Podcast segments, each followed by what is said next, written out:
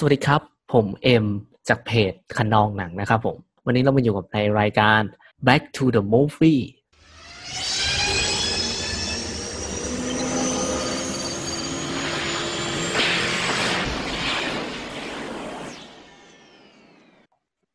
ครับผม รายการ Back to the Movie ของเราตอนนี้ก็มาอยู่กันที่ EP ที่4แล้วนะครับ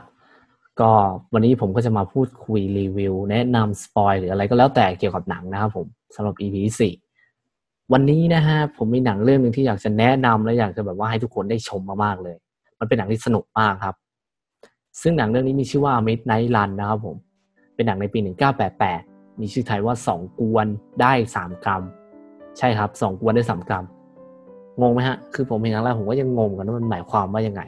คือถ้ามันเป็นสองกวนอะไรอย่างเงี้ยมันยังพอให้เราเข้าใจได้ แต่ก็ช่างนะช่างชื่อเรื่องมันนะครับสำหรับเรื่องนี้นะสามารถรับชมได้ที่ Netflix นะครับผม ถ้าใครมี Netflix ก็รับชมกันได้เลย หนังเรื่องนี้นะฮะเป็นหนังสไตล์แบบว่า action comedy ครับผมอืมเป็น action comedy ซึ่งผู้กำกับนะฮะเขามีชื่อว่าคุณมาตินเบสนะครับผมซึ่งผมก็ไม่รู้จักอีกแหละ เพราะว่าหนังมันปี 1988 ผมเกิดไม่ทันจริงฮะหนังเรื่องนี้คือมันมันแบบมันก็เก่าพอสมควรนะครับผม ผมคิดว่าถ้าใครที่แบบว่าเป็นรุ่นอ่ารุ่นรุ่นรุ่นใหญ่กว่าผมฮะเขาน่าจะรู้จักกันอยู่นะฮะอ่าผมเคยไปอ่านมาแค่คุณมาตินเบสนะฮะเขาเป็นผู้กำกับชาวอเมริกันที่เคยได้รับรางวัลลูกโลกทองคำด้วย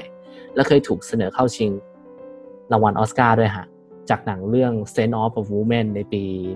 1992 ครับผม ซึ่งผมก็ไม่เคยดูเลยแหละนั่นแหละสำหรับเรื่องนี้ผมแทบไม่รู้จักอะไรเลยอืมเพราะว่าเห็นอยู่ในหน้า Netflix ก็เลยแบบว่าลองกดดูซะหน่อย มีสิ่งที่ผมรู้จักนะครับผมสำหรับหนังเรื่องนี้ Midnight Run นั่นก็คือดารานำแสดงนะครับผมดารานำแสดงก็คือคุณโรเบิร์ตเดเนโรนั่นเองอ่าคนที่เคยอ่าคนที่ใน Godfather แล้วก็ Goodfellas หรือว่าอ่าจากหนังเรื่องล่าสุดก็คือ The Irishman นั่นเองนะครับ เป็นหนังที่ผมชอบมากนะครับ โอเค เราพูดถึงเรื่องย่อของหนังดีกว่า เรื่องย่อของหนังเนี่ยฮะ Midnight Run นะครับผมเป็นเรื่องเกี่ยวกับนักล่าฆ่าหัวที่มีชื่อว่าแจ็ควอลช์นะฮะนักล่าหัวก็อารมณ์ประมาณ bounty hunter ครับ ซึ่งเขาเนี่ยคุณแจ็ควอลช์เนี่ยเขาเป็นอดีตตำรวจครับผม แต่ว่าเขาน่าจะแบบละทิ้งงานตรงนั้นมา แล้วมาเป็นนักล่าฆ่าหัวเนี่ยเขาได้รับว่าจ้างจากนายหน้าค้ำประกันนะที่ชื่อว่าเอ็ดดี้นะครับผม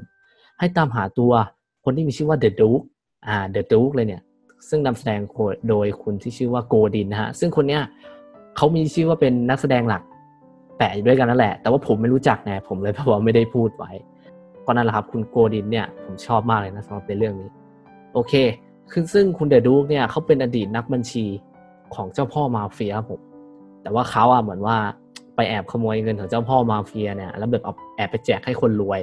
เอ้ย ไปแจกให้คนจนขอโทษ โอเค อารมณ์แบบว่าโรบินฮูดนะฮะเออประมาณนั้นแหละ แล้วคราวนี้เหมือนว่าคุณเอ็ดดี้เนี่ยที่เป็นแบบนายหน้าค้ำประกันเนี่ยแบบว่าเฮ้ยอยากได้ตัวเดอะดูกเนี่ยก่อนวันศุกร์นะก่อนเวลานี้นะ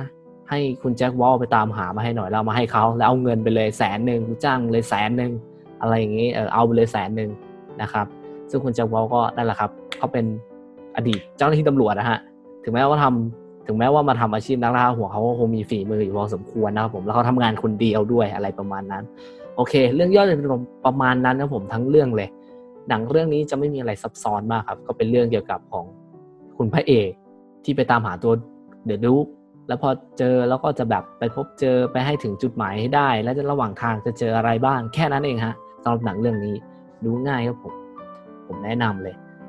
โอเค คราวนี้เรามาดูในส่วนของความรู้สึกของผมดีกว่าสำหรับดูหนังเรื่องเนี้ยโหพอผมดูเสร็จนะผมรีบทักไปบอกคุณออฟแล้วแบบว่าเฮ้ยเรื่องนี้มันสนุกจริง ๆ นะ อยากให้ลองดูอะหนังมีความยาวสองชั่วโมงครับผมแต่หนังนั้นที่มีความยาวสองชั่วโมงเนี้ยแม่งทำให้ผมรู้สึกว่ามันไม่น่าเบื่อเลย มันเพลินมากมันสนุกมากจริง ๆ มันแบบว่ามันทำให้ผมอมยิ้มได้ตลอดทางฮะใช่มันอาจจะไม่ได้ว่าตลกแบบขำกากแต่แบบจังหวะตลกมีบางฉากที่ทำให้ผมว่าขำออกมานะสำหรับ คือสำหรับผมมันเป็นคนที่ขำยากมากครับ หนัง comedy แบบยุคปัจจุบันเนี่ยที่เขาบอกว่าตลกตลกกันนักหนา ผมยังดูแล้วแบบไม่ตลกเลย เออ แต่ผมขำกับเรื่องนี้มันทำเลยทำให้ผมแบบเซอร์ไพรส์และแปลกใจนิดนึงว่าเฮ้ยมันเป็นหนังเก่านะ แต่ว่าผู้กำกับเนี่ยเขาก็ยังแบบว่าวางจังหวะตลกได้มัน touch เรามากเลยเว้ยเออเราตลกดีจริง ๆ อืมซึ่งหนังนะฮะคุณการการแสดงของคุณโรเบิร์ตเนโรผมอะ่ะอย่างที่ผมบอกแล้วผมไม่ได้เกิดในยุคของเขา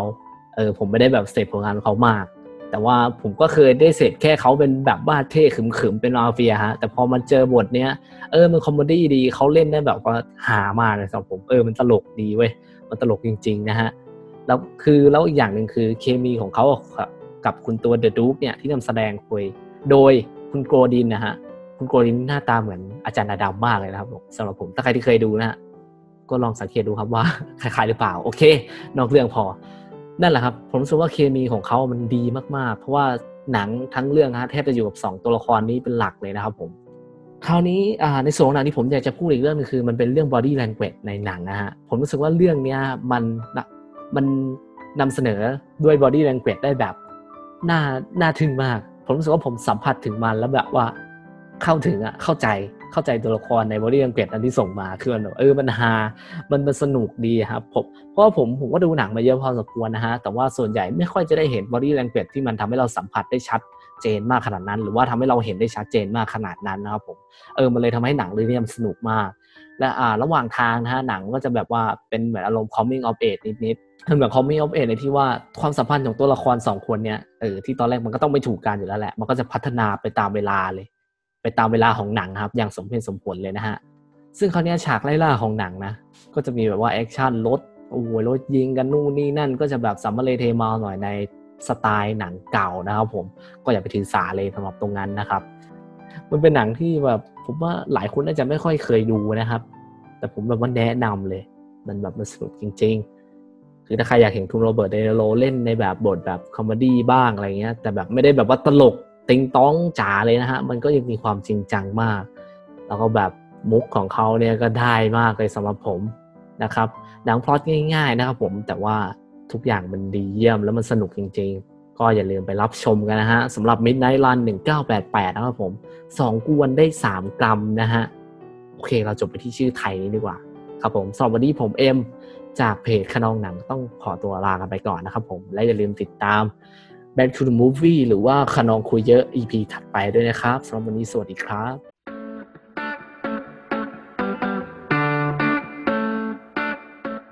โปรดติดตามขนองหนังพอดแคสต์ได้ต่อเร็วๆนี้